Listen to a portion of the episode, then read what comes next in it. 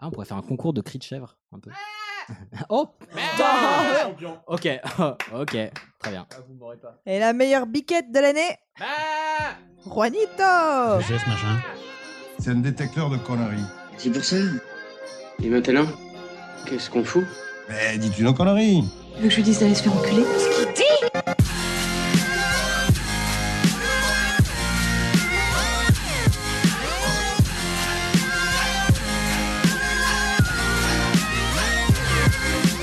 Vulgaire Je trouve ça vulgaire Oui, je trouve ça vulgaire.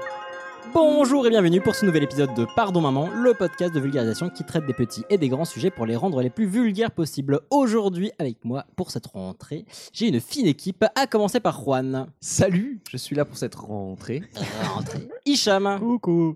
et Camille. Bonjour, bonjour, bonjour Ah, la team est réunie, ça fait, ça fait longtemps, ça me fait très plaisir. Ouais. Bah oui, oui, oui. J'ai oublié Extrêmement comment plaisir, est-ce que ouais. ça marchait des micros et tout. Bon, Bah, Vous il m'avez suffit, manqué. suffit de parler globalement. Ah oui, c'est ça, vrai. ça- ça se passe plutôt bien. Mais oui, vous m'avez manqué aussi, même si on s'est revu un peu, mais pas tant que ça. Bah honte, non. Honte à vous, parce que certains sont partis par-delà les océans, comme je l'ai dit dernièrement. Mais c'est Ouais, très plaisir en tout cas. voyage. Voilà. Euh, on a repris voilà cette, euh, cette, euh, saison après une petite pause. On va balancer des pe- petits best-of. et On, peut- on va faire un petit euh, récapitulatif de ce qui s'est passé cet été parce qu'on est très content. On a fêté ça avec une petite coupe de champagne dernièrement. ça. Voilà. Euh, non, mais on a eu un été très cool, on est très content. On a eu un petit, euh, une petite recommandation dans 20 minutes. On a été mis en avant sur iTunes. C'est toujours le cas pour l'instant, mais on verra plus, plus tard. Euh, on a dépassé les 50 000 écoutes mensuelles. Enfin, on est très très heureux. Donc Vrai. voilà, c'est C'est vrai que ça fait plaisir. ben ouais, on est, on est plutôt à la fête. Et puis, euh, et on prépare d'autres choses de fête. On vous en dira bientôt, peut-être. Ou Plus. pas. Voilà, ou pas. Non, mais en, en toute logique, Oui. on, on devrait pouvoir se revoir d'ici la fin de l'année. Et ça y est, ça y est, nous commençons à avoir des gens désagréables. Oui, Bienvenue à On a vous nos rageux Donc, Puisque vous êtes nombreux, Si vous ça y voulez est. voir nos commentaires iTunes, profitez-en pour laisser un message. Mais vous pourrez voir quelques personnes qui ne sont pas contentes et C'est leur droit Mais d'ailleurs. on voilà, les salue. Voilà, grand bien leur en face. Voilà. Sur ce, ne parlera-t-on pas du programme que ces personnes mécontentes n'écouteront pas puisqu'elles ne nous écoutent plus maintenant. On va commencer par Mmh. Moi Hicham. Alors avec le retour des vacances, je vais vous raconter l'histoire d'un des plus beaux et des plus rapides des avions commerciaux. C'est le Concorde. Allez, Ah, c'est sur- surtout son, sa- son vécu commercial qui était rapide, non Pas si rapide pas que si ça. rapide que ça, c'est Tu resté vas un voir. petit peu quand Ah. même. tu vas voir. ok, Alors. hâte de voir ça. Après, bah du coup, ça sera Juan. Oui. Et Et qui on va va nous se parler de- demander pourquoi.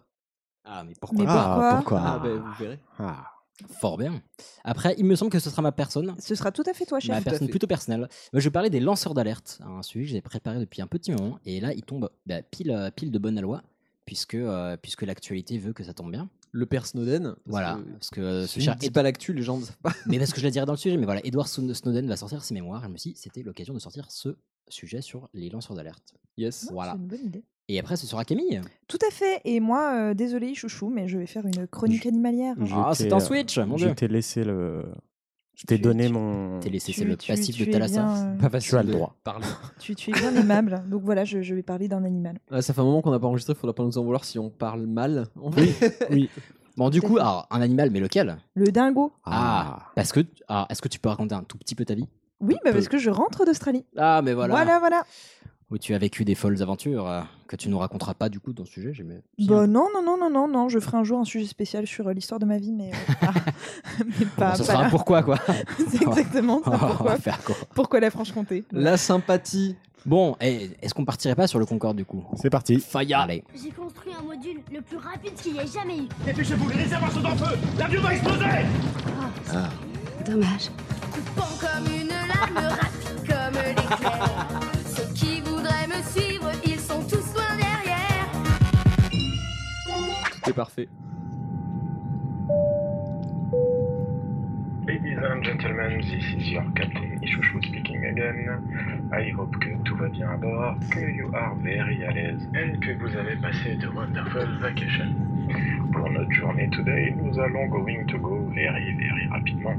Alors do not forget your ceinture et inshallah we will not going to avoir any turbulence during this chronique. On behalf of Pardon Maman Airlines, je vous souhaite une magnifique chronique.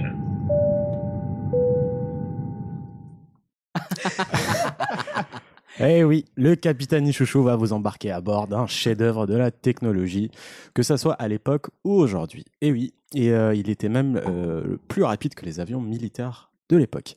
Alors je dis bien de l'époque parce que, petite anecdote, en faisant mon sujet, euh, je- j'avais juste mis euh, avion militaire tout court, puis après je me suis quand même renseigné. Et en 2014, le Boeing X-51 a battu le record avec une vitesse de 11 000 km par heure. Waouh. Cinq fois la vitesse du Concorde. Mais c'est vrai que- Oh, ok, 5 fois. Ouais, ok, Ouais. pas mal. Donc j'ai changé ma phrase. C'est rapide pour aller en Polynésie, ça quand même. Ah Pourquoi oui. ils nous mettent pas ça par Ah oui, oui, oui. Mais Il- qu'est-ce que- qu'est-ce que tu peux avoir de si pressé à faire pour aller aussi vite La guerre Euh, Je- Du coup, je rappelle la question. Excusez-moi, je crois que vous avez été mouché. à l'instant. non, c'est pas bien la guerre. Bref, allez, reprenons l'histoire depuis le tout début. Revenons à nos mamies. Novembre 1962. Deux pays ont mis leurs différences euh, de- et leur haine historique de côté pour élaborer un plan unique qui allait révolutionner l'aviation des 40 années suivantes. Donc et la France et la Grande-Bretagne veulent réaliser quelque chose qui était un rêve pour beaucoup de personnes, et ce depuis la Seconde Guerre mondiale. Un avion supersonique commercial. Encore une fois, je précise commercial parce que les Allemands avaient déjà fabriqué en premier le premier avion à réaction en 1941, le, préparez-vous, Messerschmitt E ME 262 qui roulait à Mach, euh, enfin qui Qui roulait pas, roulait. qui volait, qui volait à Mach 0,71, soit 871,708 km par heure. Bon, Et de- en- Depuis, Gillette a fait les Mac 4, donc euh, impressionne moins. Pardon, merci. Pas ouf. Et, euh, et aussi en 1947, les Américains ont réussi pour la première fois à dépasser la vitesse euh, du son. Donc euh, Mach 1, ça s'appelle comme ça, euh, c'est l'unité, et c'est 1234,8 km par heure. Et c'était avec leur avion Bell X1. Et depuis, euh, c'était une putain de course mondiale pour construire le premier avion supersonique commercial. Supersonic, c'est qui va plus vite que la vitesse du son. C'est C'était ça. vraiment une course mondiale, genre tout le monde a essayé de le faire. Vraiment, et tu vas le voir tout à l'heure. Euh, C'était un énorme pari que, qui, si ça fonctionnait, bah, il pouvait faire gagner des milliards sur le marché. Donc, voilà, C'est c'est pas rien, surtout qu'en sortant de la guerre. Donc les Anglais avaient déjà la forme en tête dans les années 50. Et ce qui est étonnant, c'est que c'est quasiment la même que celle que aura le, le Concorde plus tard. Le seul souci, c'est que le projet est estimé à 100 millions de pounds. Euh, donc voilà, ça coûte cher. Euh, mais attention, Cocorico, les Français aussi avaient déjà beaucoup d'idées en tête et aussi une forme qui y ressemblait beaucoup. Donc pour une fois dans leur histoire commune de ces deux pays, au lieu de se rivaliser sur un projet commun, ils décident de travailler ensemble, de combiner leurs idées et de partager les frais. C'est c'est pas Et- euh, beau Ouais, Oui, les magie. Anglais, les Anglais ont enfin été moins bêtes que d'habitude. quoi. hein. C'est c'est bien, ça apaise les tensions, ça.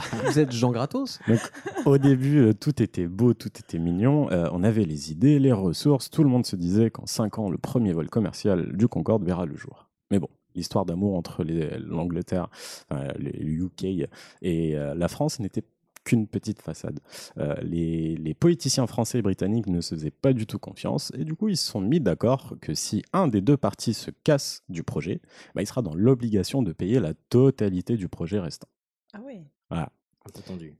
Et- mais bon, ils faisaient quand même des efforts euh, parce que euh, ils allaient être amenés à bosser ensemble. Il y avait des cours particuliers d'anglais et de français qui étaient mis à leur disposition, histoire de dire un peu plus que My Taylor is rich. Donc, euh, malgré le fait qu'ils bossaient ensemble et tout, il y avait tout de même cette rivalité, mais c'est une bonne rivalité. Donc, c'était les ingénieurs, euh, ça leur permettait de bosser plus. Voilà, c'était une compétition saine en fait. Hmm, Hum, très bien. Et euh, autant tout se passait bien avec les ingénieurs et tout, mais autant les politiciens se fâchent pour des conneries. Donc euh, j'ai envie de dire la politique. Le Premier ministre euh, britannique était très énervé. Ça te dénonce ce soir. Ah, Moi, j'ai bah, envie de Oh là dire les là. princes de lui, tu vois. Ah, ton, ton- Vraiment, je- euh, ton- ton stage à Mediapart, putain, ça t'a changé, quoi. Le Premier ministre britannique il était euh, très énervé contre euh, le- De Gaulle, parce que De Gaulle a ajouté comme ça un E à la fin de Concorde. Puis déjà, il a squatté chez eux pendant un petit moment sans Oh, payer ça- le loyer. Oui, ça c'est vrai. Pas ça. cool. Du coup, euh, vu qu'il voulait pas ce E, bah, il l'a retiré. Mais De Gaulle il n'en avait rien à battre, il l'a remis. Et les ingés, en fait, ils s'en foutaient royalement. Ouais, plutôt. Ils s'en ouais. battaient les couilles de comment est-ce qu'on allait écrire le mot. Sur un des documentaires que j'ai vu, il y avait un ingénieur qui disait They can put even 10 E's if they want, I don't care. As long as it flies. Ah. En même temps, ouais. bah, c'est- Mais Concordie, ça fait beaucoup. quoi. Eh, goal, goal, goal, goal, goal. C'est ça. Euh, surtout, ce qui est drôle, c'est qu'on s'intéresse à l'origine du mot Concorde. Ah, C'est un nom féminin. union de cœur et de volonté entre des personnes. Oui, alors que Ah, là, c'était Oh. plutôt pas l'ambiance. du tout. voilà. Mm. Bref, donc un an après l'accord entre les deux nations, le premier modèle de l'avion est présenté avec un prototype en bois pour le montrer au monde entier. Tout le monde était bluffé parce qu'en un an, pour tous, ils ont fait, ils ont passé qu'un seul- qu'une seule année pour présenter tout le boulot. Donc c'est vraiment incroyable. Et, euh, et en voyant ça, tu as 16 compagnies aériennes qui commandent un total de 75 avions à 3 millions de pounds par avion. Tout ça pour un prototype en bois. Ouais, bah c'est, tu sais, c'est convaincant. Enfin, ils ont bien bossé et tout. ça, du- ça c'est- part c'est- super vite. c'est C'est euh, du beau bois. hein. Les maquettes en allumettes, euh, ça a de la gueule quand même. Pignon. François Pignon. Pardon. Et la majorité de ces compagnies, elles étaient américaines, ce qui a rendu ouf Kennedy. Je vous en avais parlé lors de l'épisode de- du B747. Mhm. Kennedy annonce que Boeing allait lui construire aussi un avion plus grand et plus puissant que le Concorde, le fameux SST. Je vous en avais parlé, je ne sais pas si vous vous en rappelez. Donc voilà, c'est les, les ricains, toujours plus, toujours Oui. plus.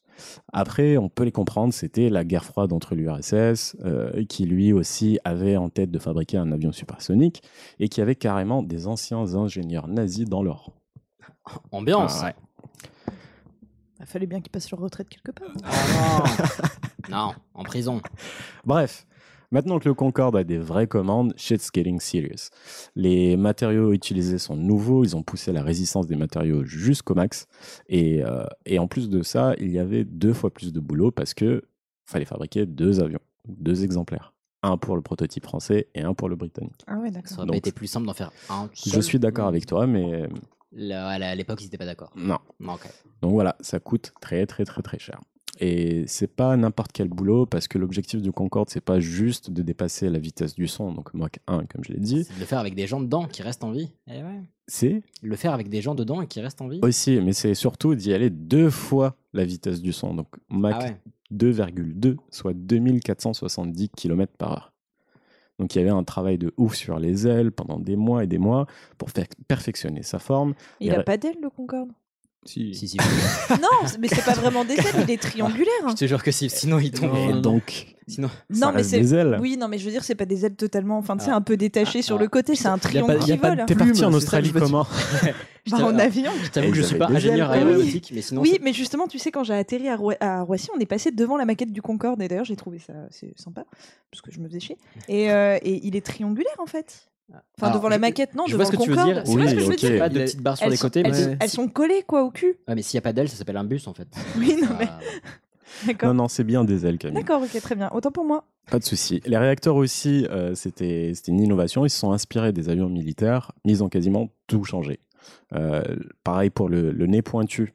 Donc, euh, vous visualisez tous le Concorde. Il était conçu pour des raisons aérodynamiques. Parce qu'il bouge, non, son nez. Exactement. Et le problème, c'est que s'il était vraiment. euh, Oui, titre, Ilias. Euh, non, pas du tout. Je pense à Pinocchio. Ah, Et comment ça, il bouge son nez Enfin, Si, j'imagine que tu il vas peut expliquer. se- mais- En fait, Et donc- descendre, je crois. S'il est aussi euh, pointu, c'est pour des raisons aérodynamiques, pour percer l'air plus rapidement que n'importe quel autre avion. Mais le problème, c'est que si on- il était statique, enfin, il bougeait pas, Mhm. euh, bah, le pilote, il voyait plus la piste. Ah Bah oui, chiant. du coup, donc t'as le nez Bah, au qui, feeling, non, sinon. hein Au feeling Oui. Sinon, euh, il caméra. il faisait au nez. aussi. Ah oui Oh Voilà. Dis-moi Mais- que tu l'avais pas noté.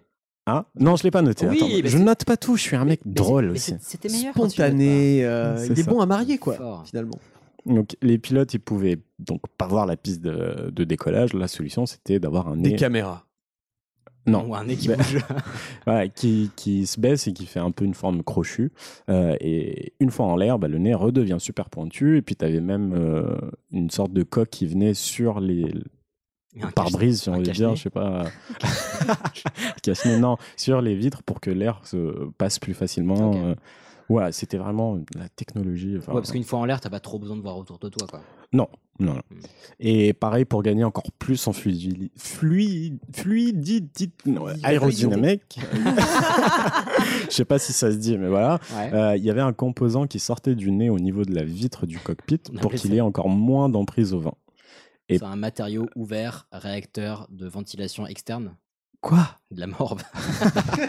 Oh putain Il est- Waouh Pourquoi est-ce que je l'ai pas écrite celle-là Euh, Donc pareil aussi, les hublots, c'était tout petit. Je sais pas si vous avez déjà, non, j'ai jamais remarqué, vous avez jamais vu le prototype euh, de. Non. Ah Bah, c'est Concorde vraiment, aussi, c'est vraiment tout petit. C'est deux fois plus petit qu'un hublot euh, qu'on Ah, mais- est aujourd'hui. Ah Qui- oui, qui oui, c'est déjà vrai. est pas gros d'ailleurs. Non, c'est vrai qu'ils ont des tout petits hublots. ouais. Mm. Ah ouais Ok. Mm. Donc, une fois le prototype fait, on se rend compte que le budget a explosé. Euh, Évidemment. Mais genre vraiment. Et pour l'instant, et pas que. mais genre. Pardon. Ah oui, Oui. C'est notre bien joué. histoire. bien joué. Euh, c'est plus de 5 fois que prévu. 550 millions de pounds. J'appelle ça la France, monsieur. Et pas n'importe laquelle.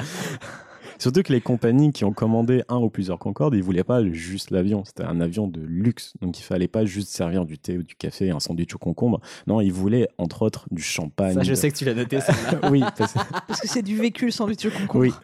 Euh, donc ils voulaient du champagne, de la haute cuisine, ce qui rendait encore l'appareil encore plus lourd et donc adapter encore l'avion pour qu'il puisse voler, tout simplement. Et ce qui ajoute encore plus d'études et fera augmenter encore plus le budget. Damn. Donc, un moment, Ça me scandalise. Ouais. À un moment, en 1966, euh, les Britanniques ont hésité à abandonner ce projet pharaonique parce que voilà. Mais ils auraient euh, dû Eh. tout payer. Mais voilà, Hey. l'accord était disait que si un des deux pays se retire du projet, il fallait tout payer. Donc, au final, c'était Et- pas bête comme idée. Ils sont restés. Et ils sont restés, bien sûr. Donc le projet continue. Et en 1967, le premier prototype, appelé le Concorde 001F-WTSS, est présenté à Toulouse. Finale, finale 2, finale définitive. Ils pouvaient pas juste l'appeler Boris en fait. enfin, Donc, T'aurais dû proposer. Dommage. Euh, les images elles sont super drôles de, de la présentation parce qu'ils ont ramené des hôtesses de l'air avec des casques de cosmonautes et tout. euh, parce que voilà, c'était le C'était futur. pas les Daft Punk qui faisaient Ah. prendre. Non, non, c'était c'était horrible, mais c'était drôle. Euh, bref, donc toutes les caméras étaient fixées sur cet avion, mais aussi sur André Turca et Brian Trubshaw. C'est les deux pilotes euh, qui allaient conduire le, enfin piloter Un français, Voilà. un anglais, un, j'imagine. Ah un français, un Ouais, anglais, pour la qui tous symbolique. les deux étaient pilotes militaires pendant la Seconde Guerre mondiale. Ah. Ouh, pas tout jeune. Bah si, là t'es. t'es- On était en t'es- t'es- 67. Ouais, Ah, t'es ça va, 10 ans pardon, après, autant ouais. pour moi. 20 ans après, pardon. Et donc, le 2 mars 1969, donc 7 ans après la décision de construire le Concorde, et après 4 ans de construction, c'est à Toulouse, donc le côté français se lance en premier avec le vol du Concorde 001. Suivi du vol britannique le 9 avril avec le vol Concorde 002. Les deux se passent très très bien, et rappelez-vous, pour le B747, une fois que l'avion peut voler, qu'est-ce qui se passe après Il doit atterrir. Aussi, Euh, ils, ils le vendent, ils le font en série. Et ils font une série de tests hardcore. Ah. Bien joué, chouchou Donc ils font des tests sur... C'est-à-dire- Bah, ils font des- Tu te rappelles pas pour le Boeing, ils avaient balancé des poules Ah oui, euh, d'accord, sur oui, le... oui. Bah, Par Ouais. contre, euh, certes, j'avais oublié, mais je trouve ça bizarre qu'ils fassent pas les tests avant le vol. Mais, Mais non, parce que même, euh, comprends pas le même même pour les idée. tests, euh, il n'y a rien. Et c'est vraiment les réacteurs, euh, le- la cabine de pilotage, et euh, c'est tout ce qu'il y a. Ah, ok, ok. Il n'y a pas... il y a- euh, C'est vraiment genre, est-ce que ça le fait C'est ça, Ouais. c'est est-ce que déjà ça fonctionne Mhm. Et voilà, il, juste il démarre la voiture. Est-ce que le moteur fonctionne Est-ce qu'elle roule Et puis après, on va voir pour, euh, pour tout le reste, tout Ok. simplement. Donc, ils font des tests sur les ailes, les trains d'atterrissage, tout ça, tout ça. Et la route était encore très très longue avant le premier vol officiel. Déjà, un des plus gros problèmes du Concorde, c'est le réacteur qui fume énormément. Ouais, en plus, c'est pas bon pour la santé, c'est l'enfer. Mais euh, vraiment, enfin, j'avais regardé des vidéos de l'époque. euh, T'as vraiment une fumée noire derrière. Ah oui, C'est c'est c'est problématique, ça. c'est hallu- Terre 4. c'est ouf. Euh, L'autre gros problème, c'est le bruit quand l'avion dépasse le mur du son. Donc, Euh. C'est un peu ça. On pouvait entendre deux gros booms à chaque son.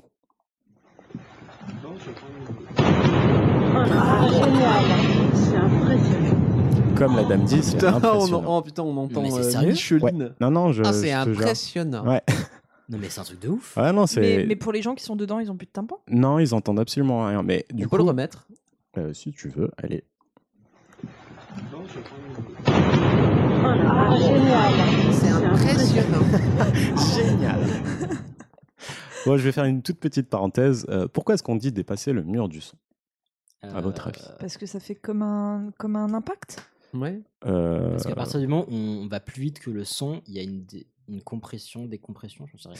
c'est- T'es t'es pas très très loin. Donc, Ah. euh, quand on se déplace en dessous de la vitesse du son, le son se propage vers l'avant en général. C'est ce qu'on appelle le- l'écoulement subsonique. Si on se déplace à la même vitesse euh, que le son, enfin la vitesse du son, le son se concentre à l'avant et euh, donc au même point.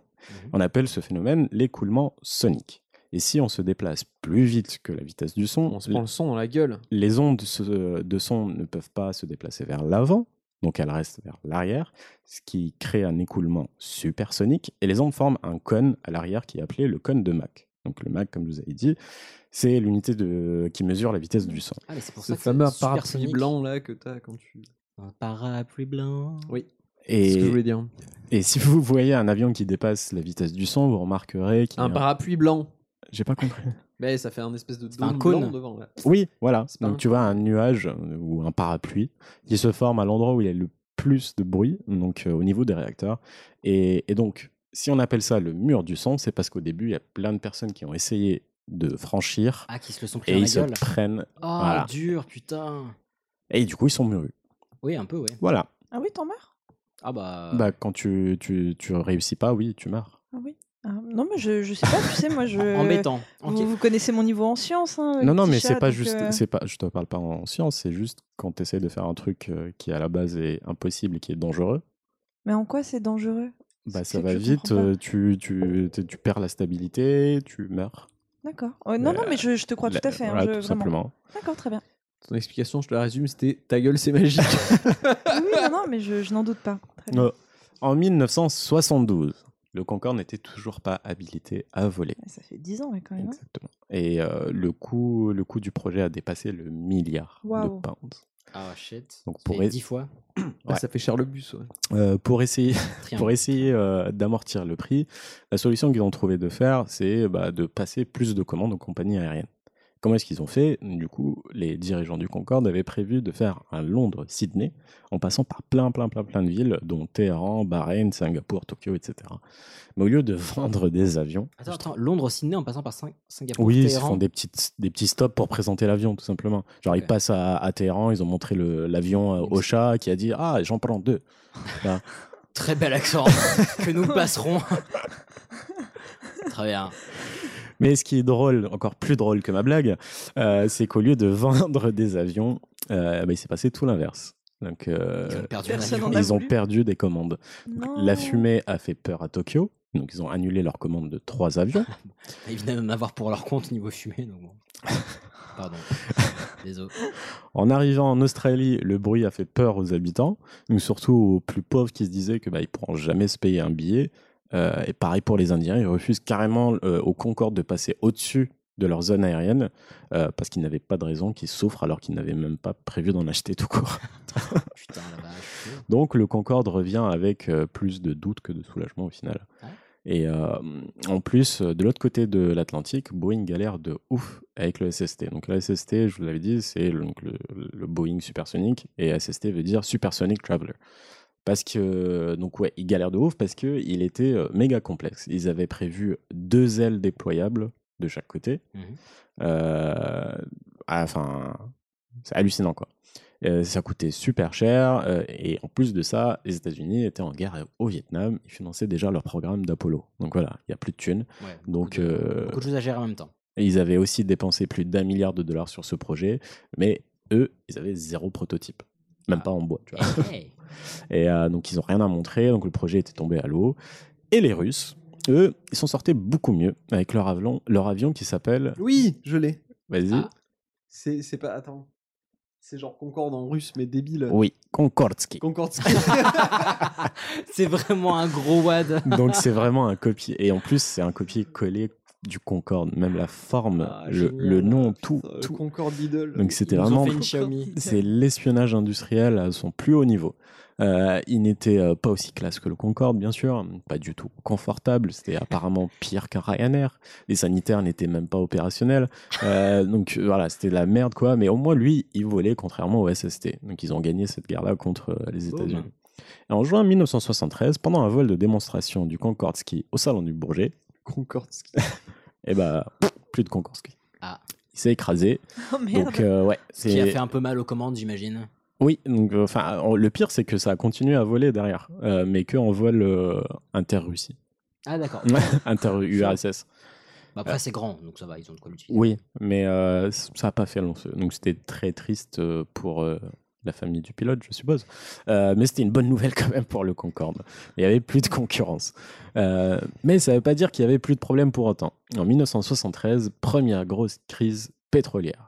Le prix du kérosène a explosé et du coup, bah, ça coûte encore plus cher. Et c'est pas tout. Les activistes écologistes euh, commencent à s'y opposer euh, bien comme il faut parce qu'ils consomment, attention, 12 fois plus de kérosène qu'un avion classique.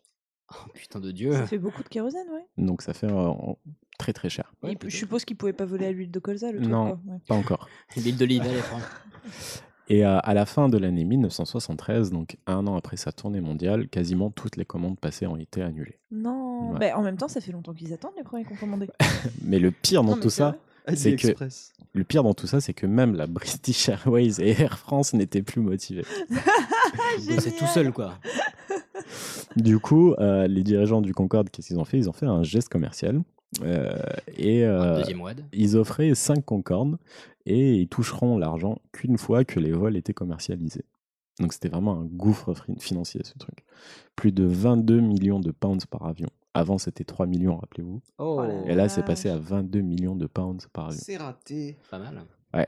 Donc c'était euh, un peu la merde, euh, mais ils ont quand même trouvé quelques solutions. Par exemple, le seul moment où il était autorisé à dépasser Mach 1 et donc éviter le gros boom, c'était au-dessus de l'océan. Ah, Comme ça, ça euh, va. ça dérangeait personne. Ouais, les poissons. alors. Euh, donc voilà, le, le premier vol commercial du Concorde arrive le 21 janvier 1976. Et symboliquement, Ils ont réussi à trouver des gens pour monter dedans Oui. Ok. et symboliquement, deux avions décollent simultanément. Un de Heathrow qui Mhm, Mmh, est allé ah pas jusqu'à loin. Berlin. Mhm. C'est pas très très loin, mais enfin bon, Qui est allé ou qui devait aller qui est allé. Oh, pas mal. Et au même moment, un Paris-Rio, qui Ah a ouais, fait pas, une- le, pas le même niveau déjà. bah, il a fait une escale à Dakar. Pourquoi Je sais pas. Mais en tout cas, Vous voilà. avez oublié de mettre une boussole. Alors, Ah, c'est là les Indes. Ça leur sera pas, Ah, dis donc. C'est ouf. Euh, en 1977, le premier vol Paris-New York pour 431 pounds le billet aller Pas cher. à l'époque. À l'époque, euh, ça tape quand même. 77. Paris, Paris-New York, 600 balles, ça va Euh, Juste pour l'aller. Bon, allez, 1200, mais en Mais bon, Concorde. c'était Et c'est en- c'est en 3h30. livre. hein. C'était, et ça, ça- tu pouvais faire le trajet en 3h30 au lieu de 8h. Donc techniquement, ce qui te fait arriver avec le décalage horaire de 6h avant d'avoir décollé. Ça, c'est génial ça. Et en plus, t'arrives avant le son de ton décollage. Et ça, c'est quand même. Non, mais attends, on revient là-dessus quand même. C'est ouf. Tu Ah, mais décolles à 18h, t'atterris à 17h30. Non, mais c'est c'est ouf. génial. Excusez-moi, j'ai bu du Pepsi. Mais fais donc. bah, bon, ton Pepsi. euh, Donc, euh, je pensais que ta parenthèse allait durer plus longtemps que ça. Non, Très court, moi. Donc les vols étaient très très bien, tous les passagers ils étaient super contents, la plupart étaient euh, soit des banquiers, des traders, des riches hommes d'a- et femmes d'affaires, des restas, voilà, Des gens bien, quoi. que la crème. Et euh, en 1981, donc 5 ans après le premier vol, euh, Air France et British Airways ont tous deux perdu dans les dizaines de millions de pounds. Mal engagé cette histoire. hein. Ouais. Oui, mais parce qu'il me semble qu'en plus, dans le Concorde, tu peux pas mettre beaucoup de monde. En fait. 100 Donc, pour- personnes. voilà, donc pour rentabiliser un trajet, déjà, c'est la merde. Quoi. Non. Pas être de bagages non plus. Hein. C'est sac à main. Euh, C'est clairement le bus 115 de Montreuil, hein, excusez-moi, mais. Mais le truc, c'est que bah, le seul moment où tu pouvais vraiment profiter de la vitesse du Concorde, bah, c'était euh, au-dessus de la mer, donc direction New York. Ouais, les longs courriers, quoi. Oui, parce que j'allais dire, ju- justement, le Londres-Berlin. euh, Oui, non, tu- ouais, bah, ils en profitent pas des mm. masses quand même. Quoi. Mais ils ont quand même trouvé une solution. C'était d'augmenter les prix. Ah, malin. J'aurais Par fait exemple. pareil. Vas-y. Non, j'ai- j'aurais fait pareil. Ah, Ça oui. paraît logique. Euh, du coup, euh, par exemple, là, avec euh, British Airways, euh, le billet pour un vol simple dans le Concorde était deux fois plus cher que dans un avion normal en première classe. Ah oui, Ah, la faut Donc qu'il il fasse- fallait vache. vraiment vouloir Faut voler être- en, faut être en pressé, quoi. Concorde. Mm. Donc ça a commencé à, rempo- à reprendre petit à petit, mais encore, voilà, la seule destination qui était rentable, c'était le Paris-New York et le Londres-New York. Du coup, tous les Concorde achetés n'étaient pas tous en service, enfin, ils n'étaient pas rentabilisés, quoi.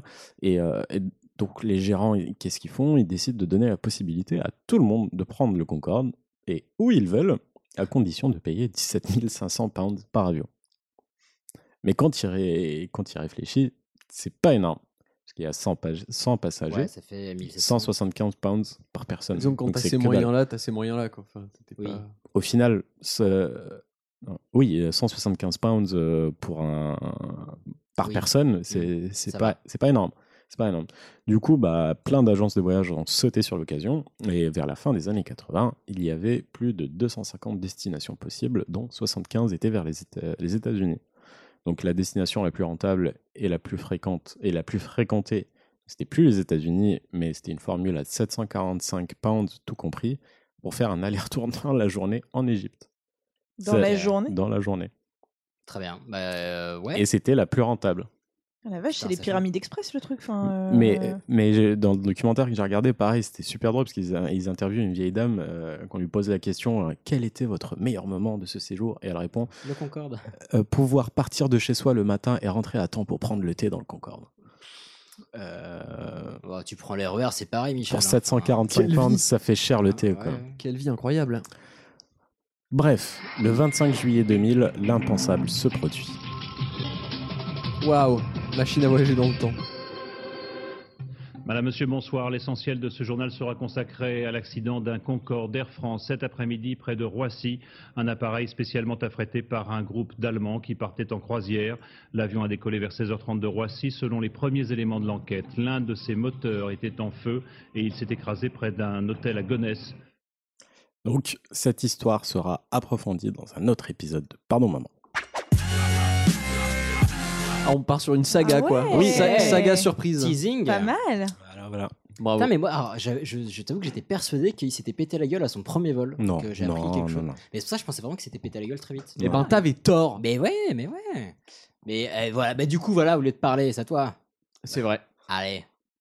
Pourquoi alors Mais pourquoi tu fais ça, Jack Bah alors, pourquoi, bon Dieu Pourquoi quoi Bah pourquoi t'as fait ça, quoi Pourquoi tu dis ça Pourquoi Pourquoi faire Pourquoi tout de suite en plus Vous savez très bien pourquoi Pourquoi Pourquoi Parce que des bam bam bam bam bam et tac tac tac tac. Pourquoi On fait des doigts d'honneur.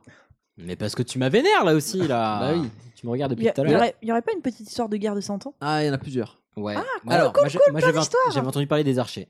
Oui, mais ça, Moi c'est aussi. pas le doigt d'honneur. Parce que si tu me fais un doigt, tu le fais comment Ouais, mais euh, Fais-moi un Avec doigt le doigt d'honneur là tout de suite. Voilà, très bien. L'histoire des archers n'a rien à voir avec un, ça. un deuxième et c'est cadeau. On va y revenir. Donc, le doigt d'honneur le plus connu pour nous, c'est le monodoigt. hein. On est d'accord Oui. C'est un bon gros majeur euh, bien Ok, donc- levé. Donc ça part clairement en technique, quoi. Ah oui, oui, là on va faire des tricks de, de, de WAD. Donc la première trace écrite qu'on ait du doigt d'honneur, pour savoir à peu près d'où ça vient, ça remonte à 423 avant Jésus-Christ. en Ah Grèce. oui, oui, donc on est bien avant la guerre Ouais, de 100 ans. première quand même. trace écrite, peut-être qu'on le pratiquait avant. hein. Parce qu'encore une fois, la guerre de 100 ans, c'est pas celui que nous on pratique, mais on va y Oui, revenir. ouais, ouais. Euh, donc à l'époque, le majeur, il avait déjà une connotation phallique. hein. C'est le plus grand doigt, voilà, c'est c'est ma bite, hein, clairement. Euh, Tu Bite est le aimerais. plus grand doigt. You wish. You wish Non. en fait, dans une comédie euh, d'Aristophane qui s'appelait Les Nuées. D'Aristophane. euh, Aristophane, Je te propose que tu explicites le mot. c'est le prénom. C'est le monsieur oui, Ok, voilà. qui a écrit. Ah ok, voilà. Très bien. C'est pas un adjectif, il y a C'est ça. Les Nuées, donc. Socrate questionne un disciple sur la métrique en poésie. Vous voyez ce que c'est la métrique en poésie Euh, les pieds. Quand tout on ça. mesure, ouais, voilà le. D'accord. Oui, Alexandrin, Ok, oui. tout ça, tout ça. Euh, Alex- pas exactement, mais ouais, c'est la manière de mesurer, on va dire, euh, la poésie. Et euh, un, des, un des disciples, donc, qui s'appelait Strepsiade, lui dit qu'il connaît très bien le dactyle. Et il Mais- dresse son doigt. Non mais on arrête avec les mots. Euh, Le mec qui s'appelle Strepsil, il connaît les dactyles. J'avais pas fait T'avais le plein de marques à poser ou quoi lien. Oui, bah je prends de la thune. Non, euh, Strepsiade, Il connaît le dactyle. il connaît le dactyle et il fait ça. Je connais très bien le dactyle Alors. en levant son doigt. Alors pourquoi il il lève son majeur pour dire je connais très bien le dactyle Parce que en fait le dactyle c'est deux euh, longues, Phalanges. euh, Phalange. deux syllabes courtes, Ok. pardon, et une syllabe longue. Enfin voilà, c'est c'est- on s'en sert pour compter la longueur du poème en fait. D'accord. Des- très des bien. Phalange. Ok, donc si vous regardez votre majeur, il y a deux euh, longues, euh, longues phalanges et une C'est petite. une syllabe longue et deux syllabes courtes. Je suis en train d'imaginer Ce les qu'on appelle un auditeurs dans le dactyle. métro, Ok. dans le Euh, métro en train de faire un gros wad et dire Ah oui, c'est- Et c'était considéré comme un moment très drôle dans la pièce parce qu'il disait moi je connais bien le dactyle et il lui faisait un gros wad. Ah mais c'était burlesque à l'époque. C'était plutôt burlesque. Bah oui. Et en fait, euh, mine de rien, c'est la première trace écrite qu'on ait euh, d'un doigt d'honneur, en fait. Ok. Cette D'accord, scène-là. très bien. Euh, en Grèce, on appelait ça, d'ailleurs, le doigt d'honneur, on appelait ça un catapugon. Je prononce pas en, en Non, grec. non, ça c'est des nouilles. euh, En fait, littéralement, ça veut dire homme qui reçoit une pénétration anale. Non. Voilà. Ah. Euh, donc- et euh, m- malgré ce qu'on peut retenir des, des mœurs euh, grecques euh, à l'époque, c'était bien une insulte. hein, donc, Oui, oui, euh, oui, je- le fait de, de- Très bien. de faire un doigt, ça voulait dire je pénètre Ton anus. ton menu. Voilà. Voilà, donc catapugon, rappelez-vous. Oui. Euh, je suis pas sûr de le réutiliser, mais je note. Bah, moi, je trouve N'oublierai ça pas. plus stylé que doigt d'honneur. Euh, à Rome, pendant ce temps, Ah, non, à Rome, on était plus figuratif. euh, on appelait ça le digitus impudicus. Ah, le doigt impudique. Le doigt impudique. Oh, c'est beau. Euh, le majeur, c'était la bite. Les autres doigts, c'était les couilles. Oh, Ah. Putain. Voilà. Il, est, il est tellement content. J'aime bien. le digitus impudicus. Et donc, vu l'influence euh, géographique de la civilisation euh, romaine, Hmm. on peut comprendre que ce soit celui que nous on utilise et que la plupart des gens Oui. utilisent, en fait, que ce soit le, le majeur, puisque bah, ils sont apparemment parcours l'Europe pour faire des doigts. Euh, C'était uniquement ça, hein, bien probablement. Au 1er siècle aussi, sur le pourtour méditerranéen, euh, on aurait peut-être utilisé le digitus impudicus pour éloigner le mauvais œil, quelque chose comme espèce de rite pour dire, euh, Arrière sorcière Arrière sorcier, voilà. Le Ramsa Ferriné avec le 1 sur tes yeux. Il n'y a pas vraiment de, il y a pas vraiment de, de preuves de ça. Enfin, c'est une, une théorie. euh, J'ai pas trouvé davantage de de- d'informations pour soutenir cette théorie-là, mais bon, potentiellement, vous pouvez éloigner les esprits en lui faisant des wads. Et la première représentation graphique que l'on ait d'un doigt d'honneur, du coup, à votre avis, elle date à peu près de quand De la fin de, de l'Antiquité, début du Moyen-Âge. La haine des années 90. Elle date de 1886. Ouais. Oh la Oh, c'est tard, vache c'est Très tard. Et la première représentation graphique qu'on ait, c'est une photo. Moi, je m'attendais à une Non. gravure ou une Mmh. tapisserie. Génial. Et non, ils n'ont pas fait de tapisserie de gens qui font des wads. Donc, c'est une photo. Euh, une photo de groupe après un match de baseball entre les Boston Bean Eaters et les New York Giants, où un des joueurs fait un doigt au photographe, qui s'appelait Jérémy. Si, si cette info peut vous Le aider. joueur ou le photographe Le photographe Parce que s'appelait Jérémy. si vous réussissez à ressortir cette information à un apéro, mais alors là, Le tu t'appelles photographe s'appelait Jérémy, mais Jérémy. comme le photographe, comme qui le s'est mec, fait comme un le doigt, premier doigt, comme le premier mec, on sait qu'il s'est pris un doigt. Non, parce qu'en fait, dans les, qui s'est pris un doigt, pas exactement. Ah oui. Ouais, bon, non, on il y a- avait d'autres, euh, d'autres récits de fiction aussi de la Grèce antique qui parlaient de, du doigt d'honneur, mais bon, je vais pas tous vous les citer parce qu'on est sur un pourquoi. Anecdote. Ah. Au Japon, quand Oui. on fait un doigt d'honneur, ça veut dire bonjour. Ça veut dire frère en langage des signes. En fait, le, le majeur signifie frère, le pouce c'est le père, l'index la mère, euh, et l'annuaire la sœur, et l'auriculaire le bébé. Donc en fait, c'est les- la Ouais, c'est famille la en, famille. Donc, en la- en en- langue des signes Ok. au Japon. Ok.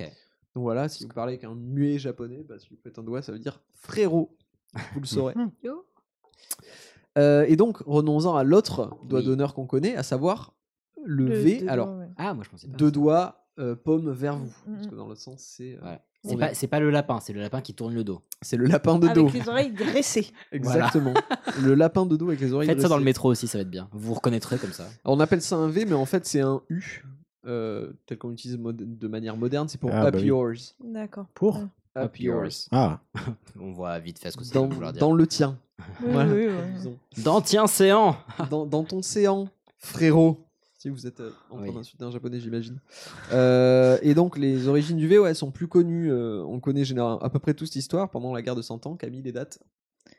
Oh, bah c'était il y a longtemps. Non, ça doit être euh, mi- mi- 1330 et des patates. et- 14-15e, ouais. Voilà, et 1400 et des patates. Oh, donc petite fatigue pendant les vacances. Ah oui, Avant, tu ne sortais les dates comme ça. Non, Bah il y a eu de- Il y a eu de la relâche, il y a eu de la relâche, oui. Tout à Donc fait. lorsque les archers anglais se faisaient, se faisaient capturer par l'armée française, du coup, on leur coupait l'index et le majeur pour pas qu'ils puissent tirer à l'arc. Et donc c'était une- potentiellement une manière pour les archers de dire regarde, j'ai encore mes doigts et je vais te fumer. Il y a d'autres choses qu'ils pouvaient pas faire, mais on ne les citera pas dans ce sujet. Avec, bah, ils pouvaient pas jouer à pierre feuille ciseaux.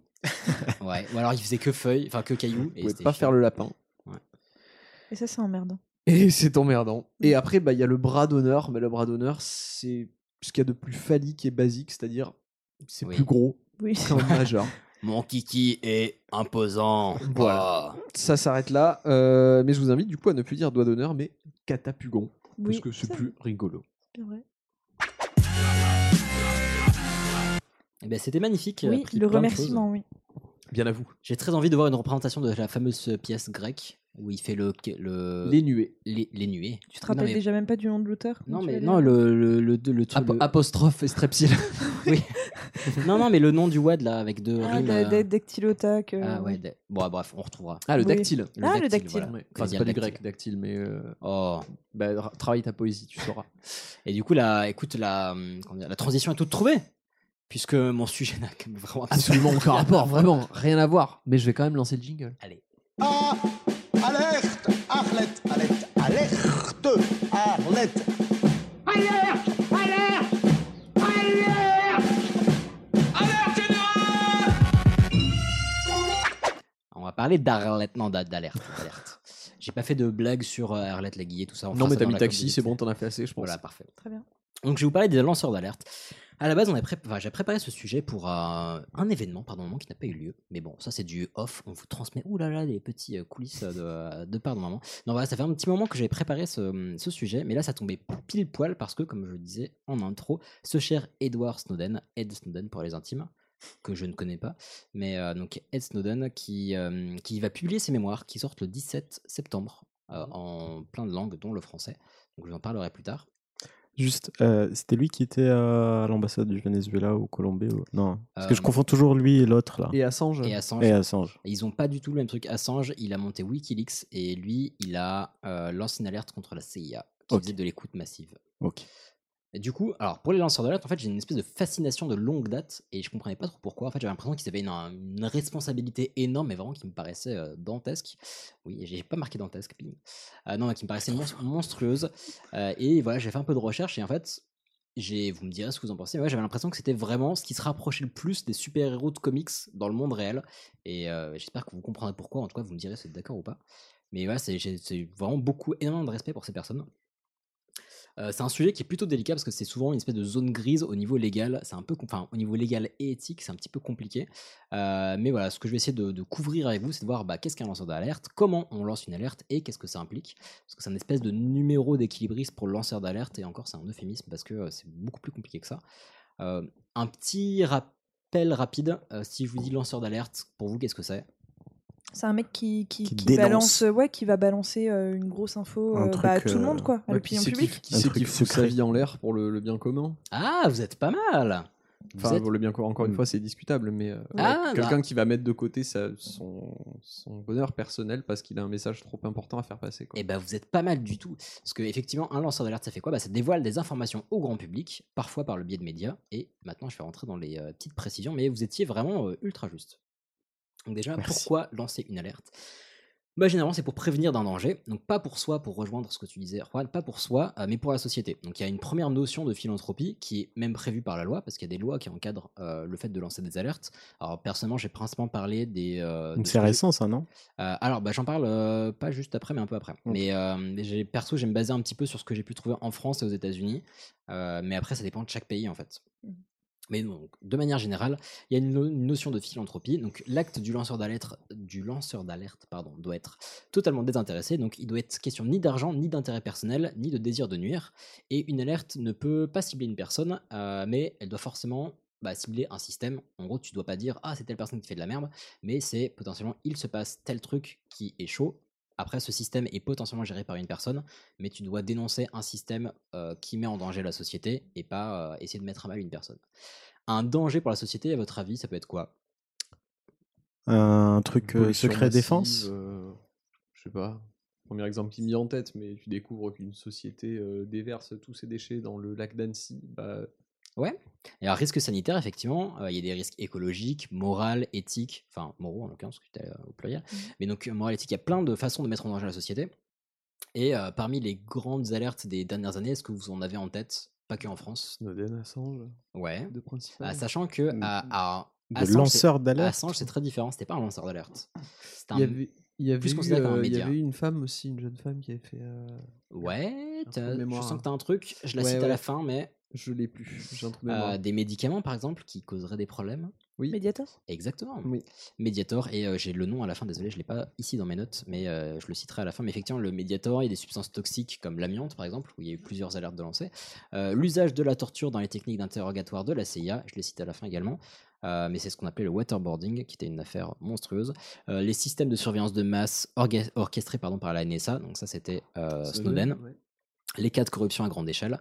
Donc ça, tout ça, effectivement, ça met, bah, ça fout un peu le bordel dans la société, que ce soit la corruption ou euh, l'intoxication, c'est quand même vachement dangereux. Euh, et vu comme ça, on pourrait se dire, bah, les personnes qui lancent les alertes, bah, on pourrait leur dire, putain, mais c'est trop cool, merci de nous avoir prévenus parce que euh, bah, on était dans la merde et heureusement que tu nous as sortis de là. Mais souvent, ça se passe pas pile pile poil Hmm. comme ça. Alors, j'ai une question. Je sais pas si tu réponds dans ton sujet, Bah, je vais mais essayer. euh, je sais pas s'il y a une différence entre un journaliste qui va euh, publier un sujet, Mhm. une enquête, et un lanceur d'alerte. Ouais, il y a une énorme. Enfin, c'est euh, deux statuts totalement euh, dissociés. Ok, je me Et demandais c'est- la légitimité du non lanceur d'alerte du coup par rapport à un journaliste dont c'est Bah, le métier un- de faire ça. En Un fait. journaliste, euh, du coup, tu as des sources et t'es pas forcé de les citer, mais tu vas transmettre un message qui t'est donné. Et euh, un lanceur d'alerte, mais justement, je vais parler, ah, ma- magnifique transition, du cadre légal. Et tu un cadre légal qui est précis, qui te permet de faire certaines, certaines choses. Parce que là, ce que les gens ont potentiellement en tête de plus récent, c'était les affaires avec Mediapart. Bon, Ouais. Il y a beaucoup de choses qui sont discutables, mais, euh, Alors, mais c'est- c'est là où on a eu le plus de, de- de Alors, révélations, ouais. on va dire. euh, Effectivement, c'est- c'est- c'est- et pas que, et pas que.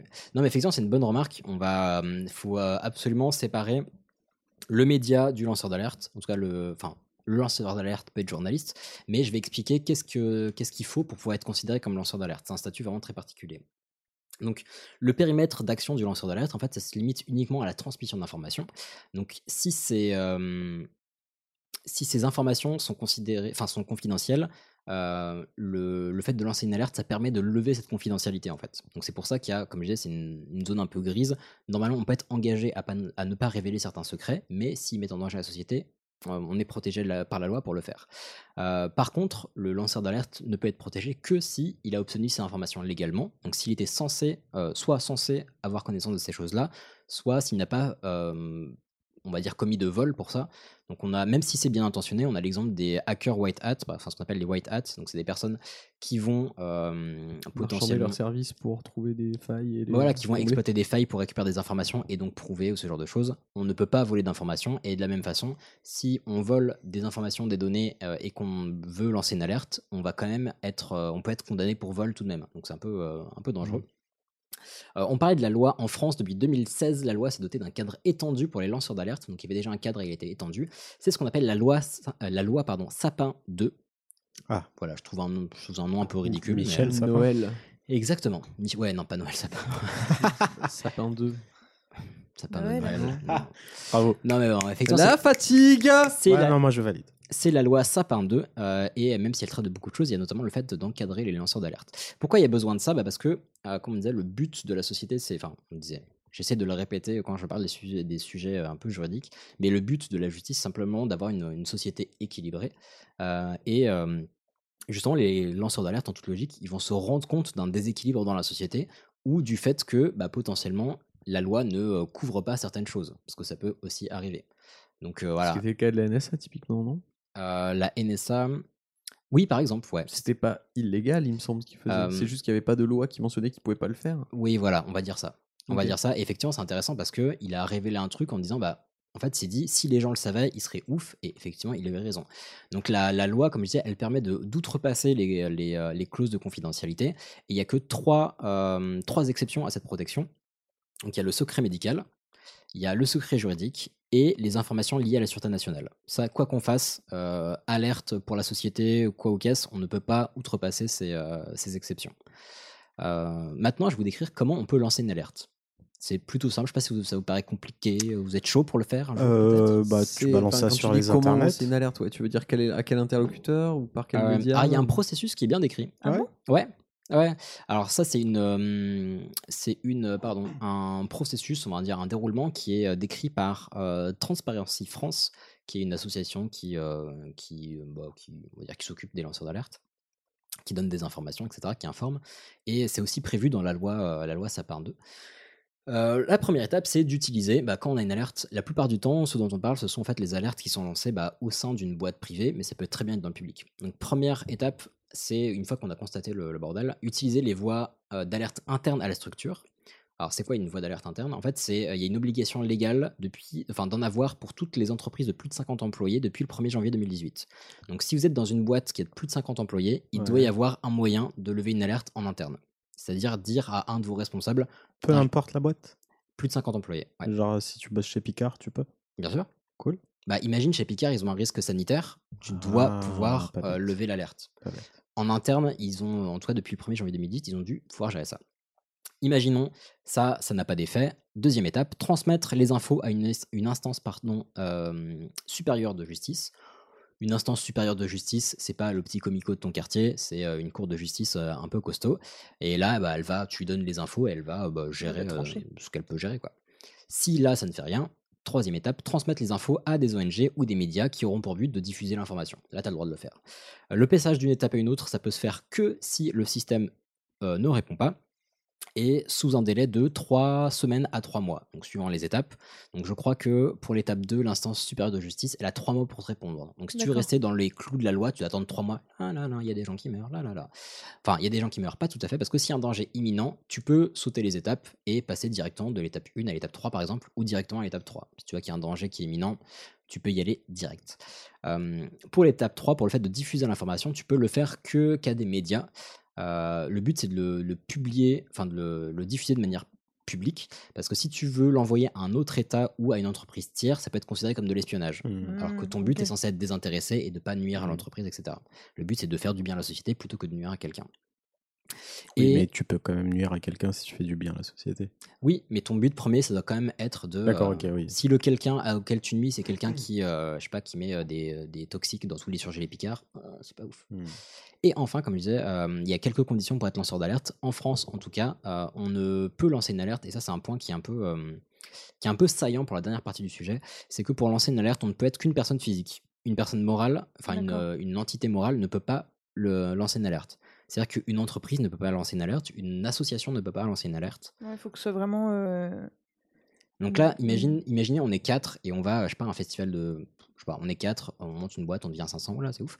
Euh, on voit, enfin, on se fait recruter par une boîte, on est quatre et on voit qu'il y a un truc de ouf. On ne peut pas lancer l'alerte à quatre. Oui, il faut que ce soit l'un d'entre nous qui Ouais. se dévoue. et, euh, C'est pour une le faire personne ensemble. physique qui doit Oui, le faire. Il faut pas que ça soit au nom de l'entreprise, mais Exactement. au nom de toi-même. Et c'est ce que je trouve assez ouf et vraiment le côté super héros, c'est que tu portes tout sur tes épaules. Mm, Donc là, je vais rentrer dans la dernière petite partie, ce que j'ai appelé le paradoxe du lanceur d'alerte et, le- et la responsabilité du lanceur d'alerte. C'est que bah, vu que t'es- il n'y a qu'une personne physique qui peut le faire, euh, bah, ce, qu'il faut se, se- se- enfin, ce dont il faut se rendre compte, si on prend le cas d'Edward Snowden, alors c'est pas, c'est pas ma personne préférée dans le monde, mais euh, je trouve qu'il a quand même des- fait des trucs Les cool. gens le connaissent, quoi. Et voilà, et surtout, effectivement, les gens le connaissent. Il est et son- moins shady son que cas- Assange, c'est plus facile. bah, son cas est assez simple en fait. Il a constaté qu'il y avait des écoutes massives euh, qui étaient orchestrées par la, la NSA et il a décidé de rendre ça public. Basta.